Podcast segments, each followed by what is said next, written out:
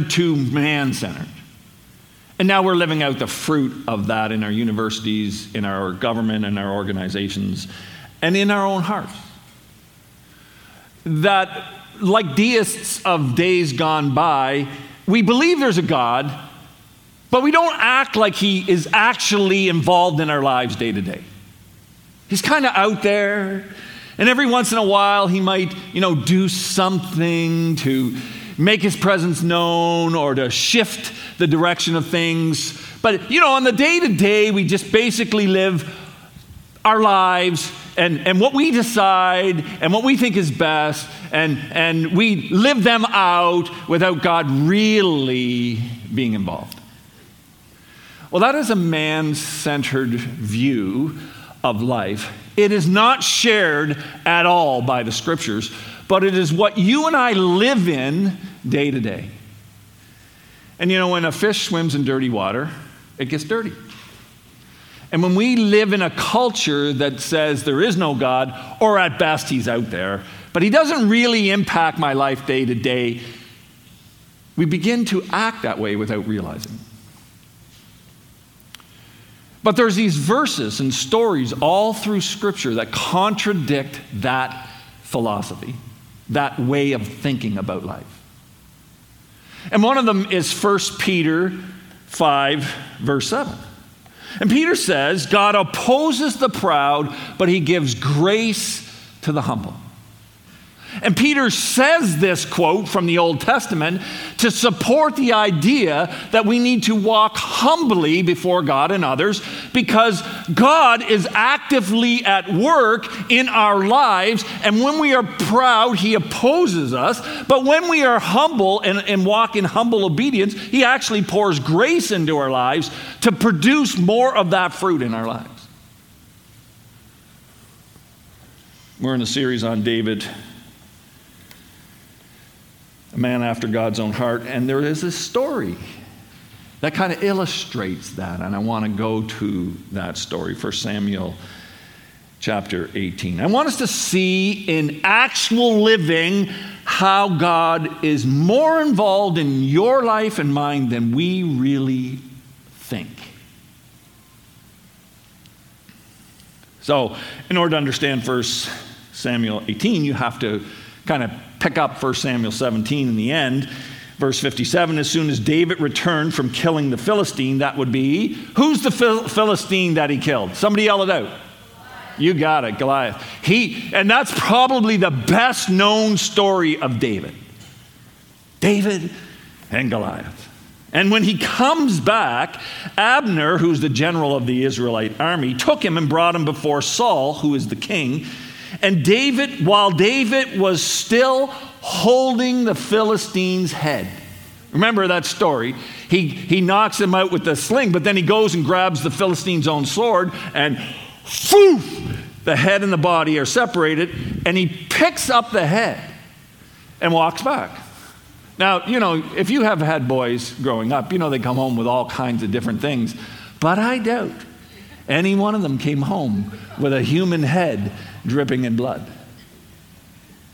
And so he walks, Abner gets a hold of him, he walks in the tent, still holding the head. Whose son are you, young man? Saul asked him. Well, David said, I'm the son of your servant, Jesse of Bethlehem. And that's usually where we end the story of David and Goliath. But the author didn't end it there. The author goes into, their chapter divisions were added in the year 1000 and I think 10 AD. This was written, oh, at least two, maybe 2,500 years before that.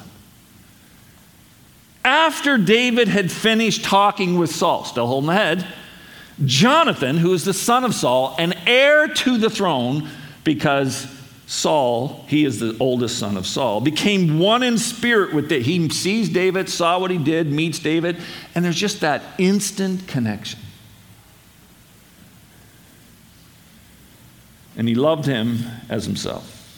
And from that day, Saul kept David with him and did not let him return to his home. And Jonathan made a covenant.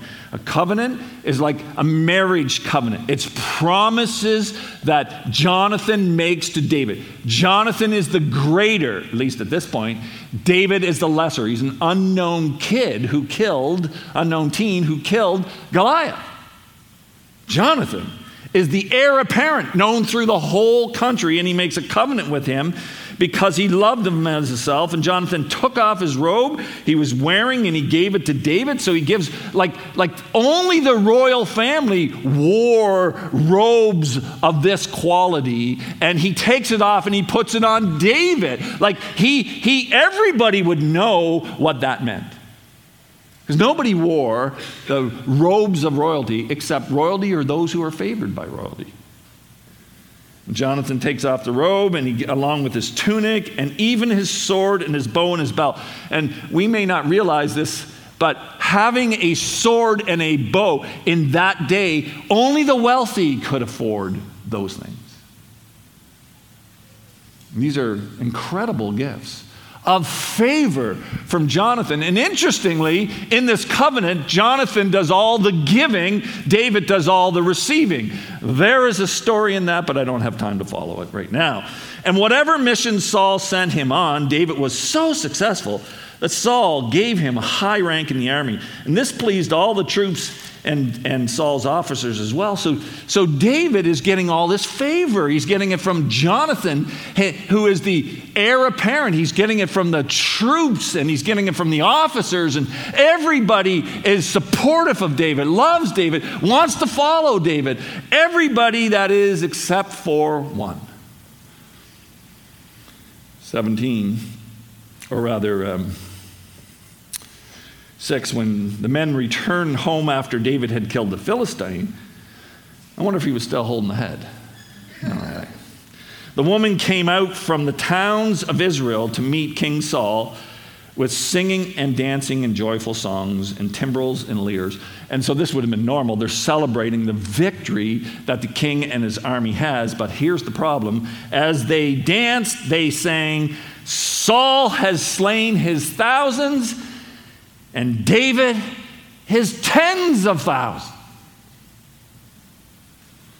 And Saul was very angry. This refrain, refrain displeased him greatly. They have credited David with tens of thousands, he thought, but me with only thousands. What more can he get but the kingdom? Stop. That little phrase, what more can he get but the kingdom, tips us off to what Saul knows. Two things we should be aware of when we're reading this story. Number one, the prophet Samuel speaking for God, came to Saul after Saul's continual disobedience and said, God has taken the kingdom from you. He has ripped it out of your hands, and he's going to give it to somebody more noble, better than you. You will no longer be the king, and your family, Jonathan included, will not receive the kingship. It is done, it's over. God has said He has weighed you and He has found you wanting and He has removed you from having the kingdom. And there's another thing we should know. The same prophet, Samuel, then goes to this little town in Bethlehem where he meets Jesse and his sons and crowns the youngest son as the next anointed king. You know who that son was? Yes, you do. It's David. Now, why do you think Saul would say, What more can he get from me than the kingdom? Hmm. Maybe this report I heard is true. But what does that reveal about Saul and David? Saul was told by God, You're done. And what's he doing? Is there repentance? Is there sorrow for his sin? No, there's hanging on. I'm going to hang. God said I'm done. I don't care. I'm going to hang on to this thing. I'm the king. And David was told as a young man, You are the next king. What's the natural reaction that would come from David? Well, I'm going to go out and take it. I just killed the Philistines. I'm getting favor. And yet, David is not grasping for the kingship. He is waiting until God gives it to him. Interesting. Saul the proud, David the humble. What do we know from 1 Peter, the quote of the, from the Old Testament? God opposes the proud, gives grace to the humble. And now I want you to see how that's going to work itself out in this next story, in the normal things of life, how God is deeply active working out his will in the lives of these two people. So from that time on, Saul keeps a close eye on David. You know, that, that's that. The next day, an evil spirit. Now, this is the oddest verse, but it's the key to the story. The next day, an evil spirit from God. Okay, so that might hurt some of your theology. Not an evil spirit comes without God's permission. Having God's permission, an evil spirit comes forcefully on Saul, meaning with great influence on Saul. And Saul, this is the part that I, the evil spirit comes and Paul and Saul prophesy. Do you think this evil spirits don't know truth?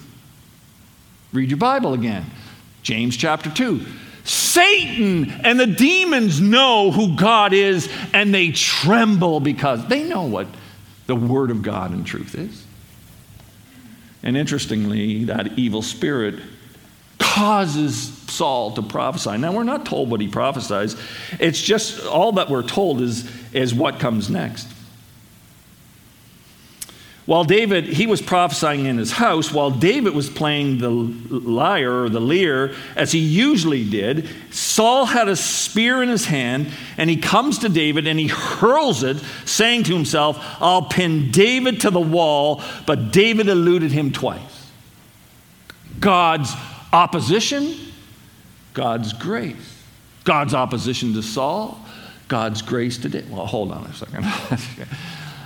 How can it be God's grace to David when he's got a guy throwing spears at him?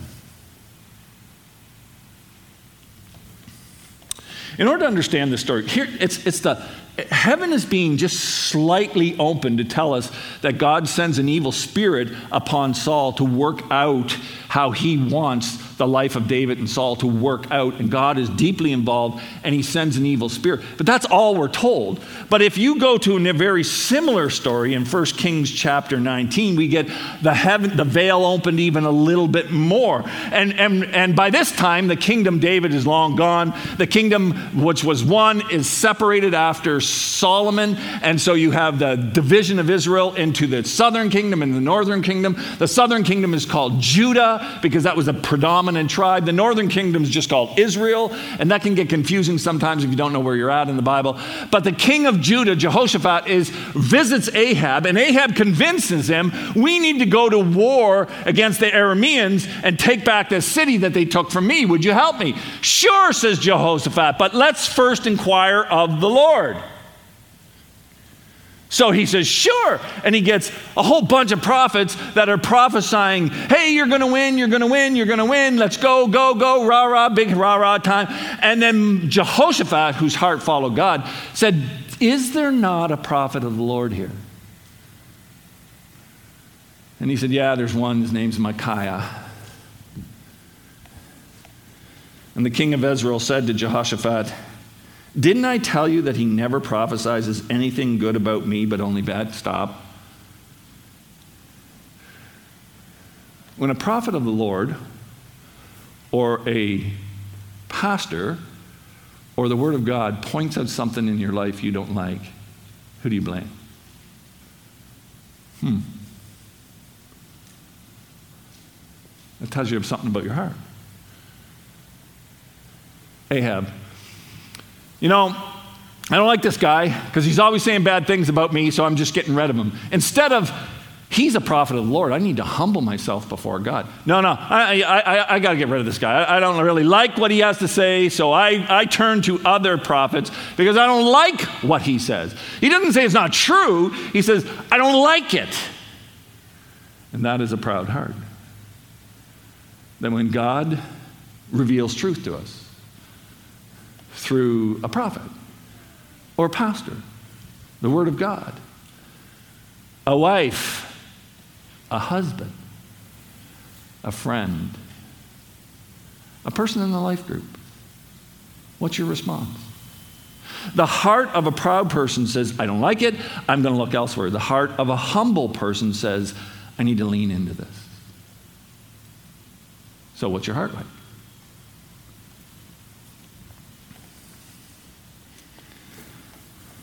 So Micaiah continues. Now, this is where he opens the veil.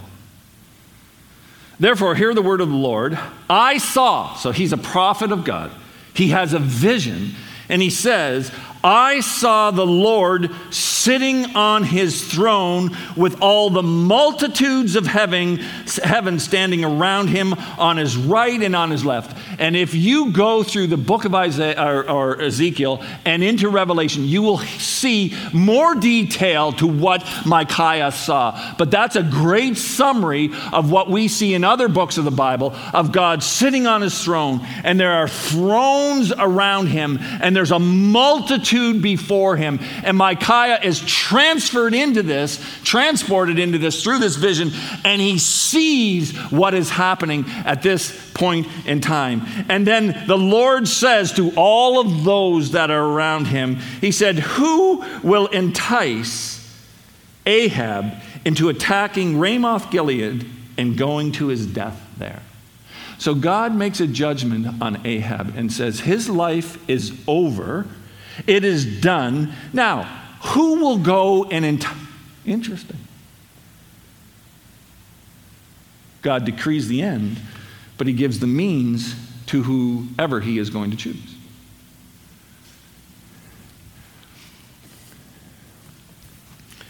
God has decreed the end. All nations, all peoples of this world will bow and worship. Now, who will go for me?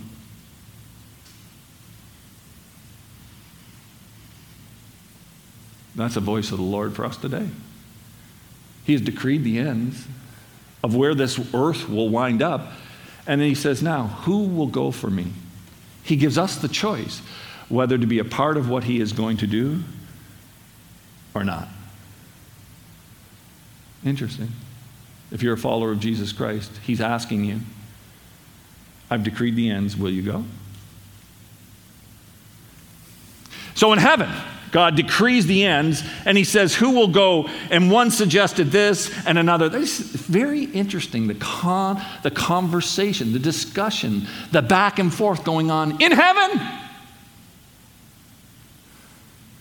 The picture that God sits on his throne and decrees everything and does everything is wrong. That is not how Scripture works in heaven. It's not how Scripture works here. God decrees his will, and then he looks for people whose heart would follow him and allows them the freedom to choose, to act. And the proud he resists, and the humble he supports. And so this is the case right here. One suggested this, another suggested that, and finally a spirit. Remember, we're not on earth, we're in heaven. A spirit came forward, stood before the Lord, and said, I will go and entice him. By what means? asked the Lord. I will go out and be a deceiving spirit in the mouths of all his prophets and he said, And you will succeed in enticing him. And the Lord said, Go and do it. Whose plan was it? God decreed the end. Whose plan was it to get Ahab to the end? The Spirit. And God gives authority to that spirit and says, Go. And so now we see what's going on on earth. That's what's happening in heaven. And what happens on, earth is Ahab listens to the hundreds of these prophets. They're lying, tell him he's going to have victory. He listens to them, he goes, and he is killed. Now, the point here I want to make is an Ahab story. The point I want to make is back in David and Saul's story, because the same thing is going on. This spirit from heaven comes, and it leads Saul down a path that he has already chosen to follow because he's too proud to listen to the voice of God and the Word of God. And then Peter picks that up and he says that same thing to us. When we are too proud to listen and obey the Word of God, then God will oppose us. But you see, we can't see it. We don't see what God is doing in the heavens. The veil doesn't get opened that often. In fact, I have never been, I've never seen beyond that veil except for what it tells me in here. And it tells me that behind the veil, God is actively at work in my life, Ed. And when you are proud, God will oppose you. And when you are humble, He will give you the grace to follow it through. And that is happening whether you see it or not. God is active in your life whether you see it or not. And the times when you wonder where God is, just look right here because that's where He is, right beside. We just don't see it. The scripture teaches that both the heavens and the earth are meant to work in a unity, like a husband and wife are meant to work in unity. So, heavens and earth, that's why Jesus prays. He prays, May your will be done here on earth as it is in heaven. Because what happens in heaven works its way out on earth. But God calls us to be people of faith. He doesn't give us these visions very often. Some get them, but most don't. Rather, we need to walk by faith. But He's working. You may not know it, you may not see it. But if God can be trusted and His Word trusted, He is working. Okay, back to the story of Saul. So he pins, tries to pin David to the wall. And David eludes him. Saul is a trained warrior. They're in a room. What are the chances of him missing twice? Grace. He couldn't hit the target if he wanted to, because God's at work protecting David. Now, I'm just going to give it a little thought here. David's got the grace of God, and he's got a guy trying to pin him to the wall with a spear. Just because the grace of God is working in your life doesn't mean everything's going perfectly. You might have a few spears coming your ways. And that is the grace of God.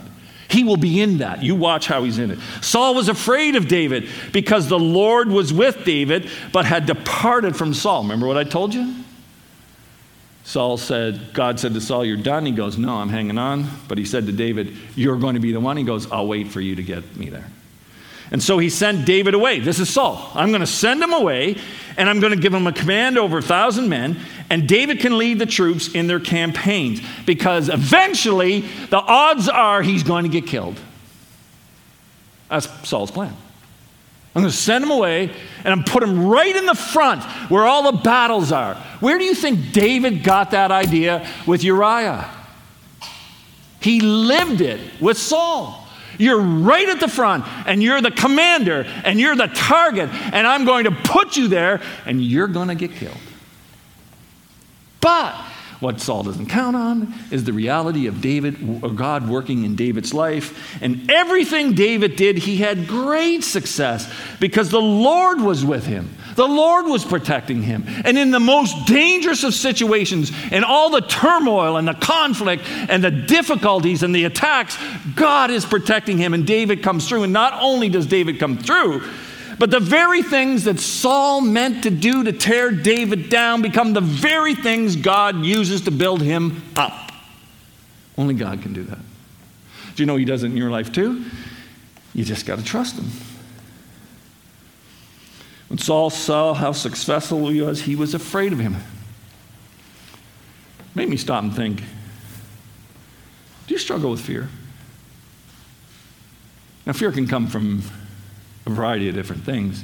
But one way it can come into our lives is we're resisting God and His will in our lives, and then we keep seeing things turning upside down. Things don't work out with our finances. Things don't work out with our relationships. Things don't work out in our families. Things don't work out in our health. Things don't work out in our business. And we know something is going on, and the fear is because of our unwillingness to submit. That's not the only reason we fear. But that's one. And maybe that's a word of God for you today. because you know what you should be doing, but you're resisting God. And as a result, in your life, things are kind of coming undone, and now you have fear because you never know what's going to happen. God opposes the proud, but gives grace to the humble. So humble yourself. But all Israel and Judah loved David because he led them in their campaigns, no matter how hard Saul tries. David just keeps getting blessed. So he comes up with a new plan. So Saul said to David, Here's my oldest daughter, Merab. I'll give her to you in the marriage. Only serve me bravely and fight the battles of the Lord. Now, this is just the first plan, but a new revision of it. Okay, I give you, I gave you, you know, ownership or leadership of thousands, and instead of killing you, it actually made you more famous. Now I'm going to make you part of my family. And so you'll wear the robes of the family, and you will be a target. If you weren't a target before being the leader, now being part of the royal family, you will be a target. This is the same plan, only with a little addition to it. Now, I, I don't, things don't quite fall into place, and I, I think we have to assume some things in order to understand why. And he says, I'll give her to you in marriage, only serve me. And for Saul said to himself, I'll not raise a hand against him, let the Philistines do that. See, that's why he was marrying off his daughter to, no, so I wonder how the relationship between Merab and Saul was, that she's being used for his stupid petty plans in order to get to David. And then David said to Saul, Who am I and my family? And he says, I don't belong. And then last minute, Saul pulls back and marries Merab off to another man. Maybe he got a little afraid. And what am I doing? Bringing this guy into my family. Maybe Merab put up a fuss. Maybe he just wanted to humiliate David, tell everybody he's going to be the, married and then be rejected. Maybe that'll work. Maybe, maybe some people won't, will then see through David. We're not told the reason, we're just told that Saul changes his mind. But then, verse 20 now Saul's daughter Michal was in love with David. And when they told Saul about it, he was pleased. 3.0. Plan 3.0. I'll give her to him, he thought. And here's why he wants to give him, give her to him. So that she may be a snare to him, so that the hand of the Philistines may be against him. It's more of the same. Saul uses his power and his influence to subtly set David up. Oh, yeah, last time we tried to set him up with Merab, he refused because he said I wasn't good enough. And so Saul sends the, uh, his attendants to David and says, Now you have a second opportunity to become my son in law. And Saul ordered his attendants, Speak to David privately and say, Look, the king likes you, and his attendants all love you. Now become his son in law. Well, we know that he wants him to marry Michal in order to, that the Philistines would be a snare to him, meaning that now he's going to be a target and he's going to get killed. He's not really, he doesn't want David in his family. He wants to get rid of, of David, but he's subtly playing a game and he knows, oh, the last time I did this, David said, It's a big thing to become part of the king's family, meaning I don't have the money for that. I don't, can't afford the bride price. And so then uh, they, they repeated these words to David, and he said, Do you think it's a small matter to become the king's son in law? I'm only a poor man and little known. Well, there's an understatement. And when Saul's servant told him what David had said, Saul replies, Say to David, the king wants no other price for the bride than a hundred Philistine foreskins to take revenge on his enemy. Now, I'll try not to get too graphic here. But I don't think if David walked up to a Philistine and said, I would like your foreskin, that he's going to give it to him. You're going to have to kill the Philistine. And he's going to have to kill a hundred of them in order to get the bride price. You see the trap? I'm going to just keep him in battle. I'm just going to keep him battling. I'm going to keep putting him where he's going to get killed. I'm going to keep putting him where he's dangerous. And I want you to notice this. Remember, we're, te- we're learning that Saul is opposing Saul because he's proud, and he's giving grace to David because he's humble. But David, that doesn't mean David's life is good and he's got the big house and the nice car and the great job and the great family and everything's rocking.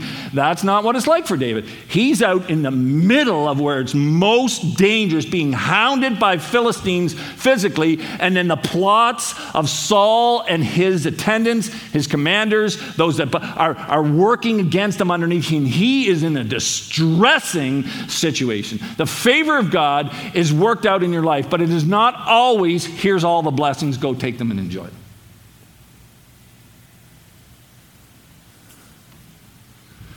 Because your life is not about you, my life is not about me, it's about God and what He wants to do in this world. And so if you think your life is for you, you're sadly mistaken. Your life belongs to somebody. And if you're a follower of Jesus, if you surrendered your life to Him, you said, Here is my life. You gave it to Him. And now He has the right to do with it what He chooses. That's a hard truth. And sometimes what God chooses is really difficult to absorb and to live. It doesn't change the fact that our lives belong to Him. And He uses them. And He does put us at times in places where it's dangerous and we're distressed and we don't know if we can keep going on. But it's in those times that He is near and He is working. And if you're humble before God, He will favor you and walk you through this to bring about His plan in your life and your good. Now, don't confuse that with, oh, He'll answer every prayer. I can guarantee you, He won't answer every prayer. And a lot of the prayers we pray in those kinds of situations are the wrong prayers, and that's why they don't get answered. But you can trust His faithfulness.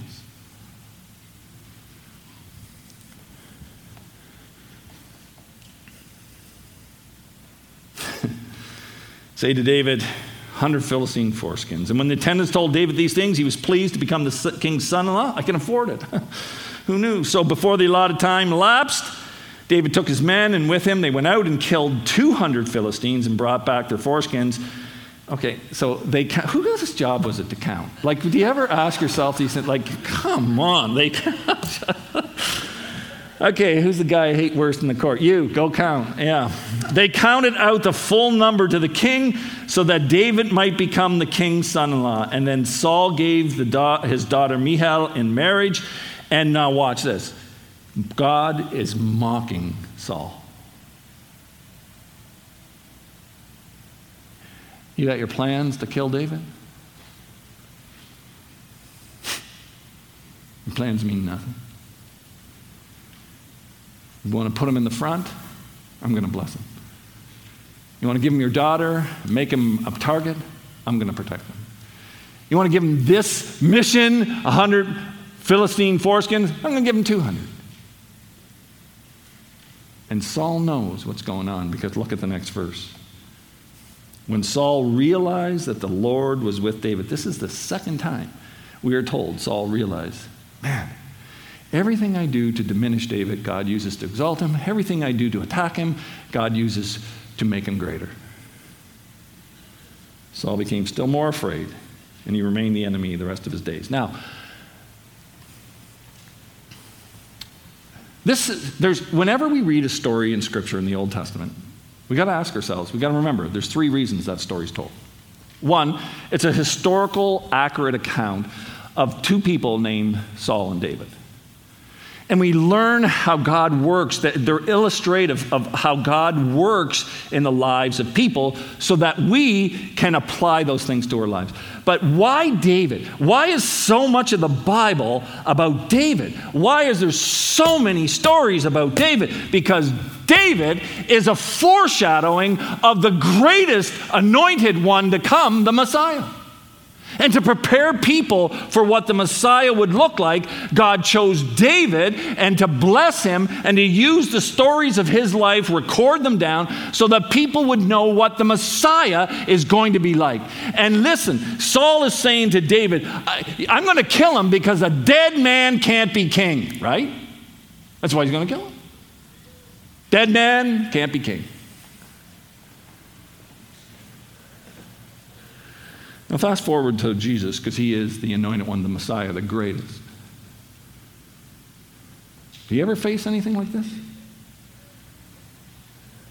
Remember the religious leaders? Remember those who opposed him, tried to trap him, tried to discredit him? And every time they try to discredit him, what happens? Jesus comes out looking even better. Remember, they talk about him behind his back, and then the miracles and his compassion overcome them. Remember, they uh, pose hard questions at him, and Jesus just answers them. Boom, boom, boom. And people are amazed at his teaching as one who has authority. And the more they try to discredit Jesus and attack him, the more God props Jesus up. Right?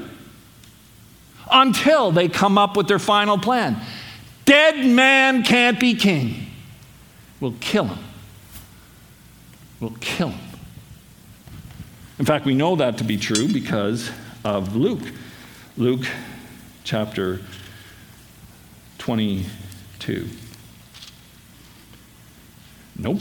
Luke chapter 23. Then the whole assembly rose and led Jesus off to Pilate to be crucified. And they began to accuse him to Pilate, who is the ruling authority of the Romans. We have found this man subverting our nation. Now, watch what they say about him. He opposes payment of taxes to Caesar and claims to be Messiah, a king. And we don't want him for our king. And so here's our plan. For the third time, Pilate spoke to them, Why? What crime is this, command, this man committed? But they keep yelling at him, Crucify him, crucify him. Dead man can't be king.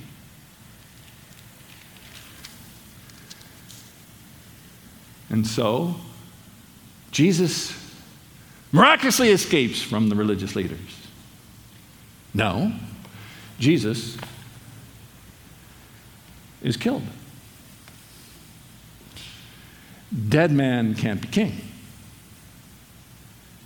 And this Jesus who claims to be the Messiah and the king, we don't want him. So kill him. And so they do. But what do we know about the truth of Scripture? God opposes the proud, just like he opposed Saul, the proud, unwilling to submit to the will and mind and commands of God, so the religious leaders, unwilling to submit to the will and mind and commands of God, that God opposes him, and God gives grace to the humble. Just as he gave grace to David and protected him even in danger, so now he pours out grace to Jesus. Well, how is that grace? Because a resurrected man can be king. That in the plan of God, the evil that these men did, they align themselves without even knowing it to the will and mind of God, resisting God, hating God, opposing God, hating Jesus, and killing him. And they fulfilled the very end decree of God that the Messiah will come and be sacrificed for the sins of the people to restore people and bring hope and bring forgiveness of sins. And then I'm going to raise him from the dead. And the ultimate act of grace. He raises Jesus from the dead, and he becomes not just king of Israel, king of the whole world. That's the story of Scripture. That's what you believe if you're a follower of Jesus. That's what you and I are to live out if we follow Jesus. God opposes the proud and gives grace to the humble in ways we don't even understand. That in the worst hour of Jesus hanging on a cross, the greatest hour was about to happen on the third day. God would raise him from the dead. And you know what? A resurrected man can be king and is king. In fact, he watches over you day by day by day to pour out the grace that you need to continue to follow him. And so that's the third thing, the reason these stories are told. One is to tell us the history of David and what God was doing in their lives for instruction for us. The second is to tell us about the king. But the third is to tell us how to live our lives while we're waiting for the king to return. You either believe this stuff or you don't. I'm not saying it's easy to believe. But you either believe it or you don't. Either God is actually at work in your life today, working out His grace as you submit to Him. How do I submit to Him? As you obey His word, what He tells you to do, He brings grace into your life and then moves you along in the path that He has for you. Or He opposes you to really His heart, the heart of God is to oppose those that, that resist Him, that they might come to repentance, but if they don't, that they will come to judgment. And He's actively doing it today in your life. Today.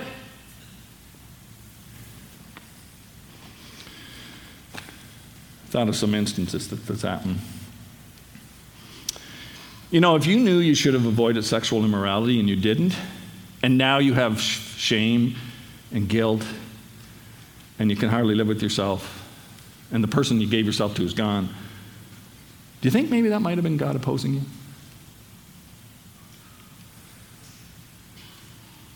You know you should tithe your money, but you don't. You resist God's command. And so it seems to you that you, you make money and put it in your pockets, but your pockets have holes in it. And you get things, but they don't really satisfy. And you feel like your life is just one big gathering and taking care of things, and it's kind of not fulfilling at all. You think maybe that's God opposing you? You know you should forgive, but you won't. You know, by the way, I can't is not an answer because Jesus says you need to forgive. So he thinks we can.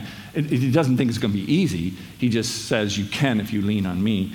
But if you say I won't, don't you find your, your spirit is constantly tied in knots and anger and bitterness toward that person and what they did to you? Do you think maybe that's God opposing you? You know, you should confront someone for the wrong that they did to you, but you won't and so you live in fear and you avoid the person and you spend your time thinking, well, if I could just, if I could just do this, or if I could just say that, or if this situation happened, this is what I would do. And that's how you spend your time thinking about that person?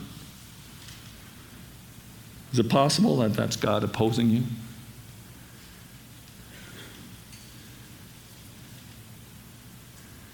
Maybe even allowing a spirit to influence you. Ephesians 6. You know you should share Jesus with a family member or a friend, but you don't. And you can't shake the sense of, i just feel so far away from God, or I just can't feel like I please God. You think maybe that that's God saying to you, opposing you in your disobedience? Now, conversely, because God opposes the proud, but he gives grace to the humble. You engage in sexual immorality, but then you repented and confessed to who you needed to, and now you feel pure, loved, and close to God. That's grace. You decide to tithe, and you're finding. Remember that? I don't know if you remember the encounter a couple weeks ago from um, Hendy. I gave more than I thought I could, and then I had more than I thought I ever would have. I had more at the end of the month. I actually was able to bless other people. That, that's not an accident. That's grace. You seek God to help you forgive, and you're walking that process of forgiveness. Process, though we claim it at a point in time, is usually a process. The deeper the hurt, the longer and the harder the process. But as you walk through that process, you notice now that days and even weeks are going by, you don't even think of the person and what they did to hurt you. It's grace. You actually confront the person that hurt you, and while it may not have worked out the way you wanted to, you actually feel free from the hurt that they did. That's grace that goes with obedience. You pray for and you attempt to share Jesus with a friend or a family member. And I mean, it doesn't always go great, doesn't always go well, they're not always interested. Because you obeyed, you have this sense of closeness with God and joy, and, and the Word of God seems to be coming alive again to you, that's grace. I have one point. Just took a long time to say it. When God says, I oppose the proud and give grace to the humble, He means it, and He's engaged in it every day in your life, and He does it so that you will become a godly man or woman, a godly team a godly child. And so, as you obey the word of God, He will pour grace out into you. Doesn't mean everything will always go the way you want it to go, but it means God is in your corner, working with you and for you, helping you get to the place you need to be. You can trust his word. And the way you trust His word is by obeying His word, by humbling yourself to obey. So, what has the Holy Spirit put on your heart that you're resisting Him now in your marriage or in your business or in your ethics or in your finances or in your relationships, in your sex life? What is it that God is prompting you to either say stop and change or keep going? I'm with you in it. Let's pray. Today, Father, the truth of your word is incredible. And uh, David was a man after your own heart because he humbled himself before you, and you favored him. And Jesus humbled himself before you. And despite the pain of his life and the cross, you favored him with the most glorious event of history the resurrection from the dead and now he sits as king over this world, soon to come back. And so in our lives, when we hear the word of God and we choose to humble ourselves and obey it, you say, I will be there with you.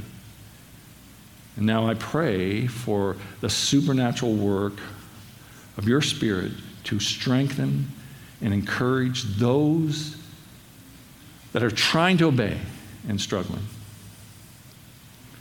and that you would convict those that are refusing to listen. Thank you for being kind of tearing back the veil and showing us how you work in our lives. Amen.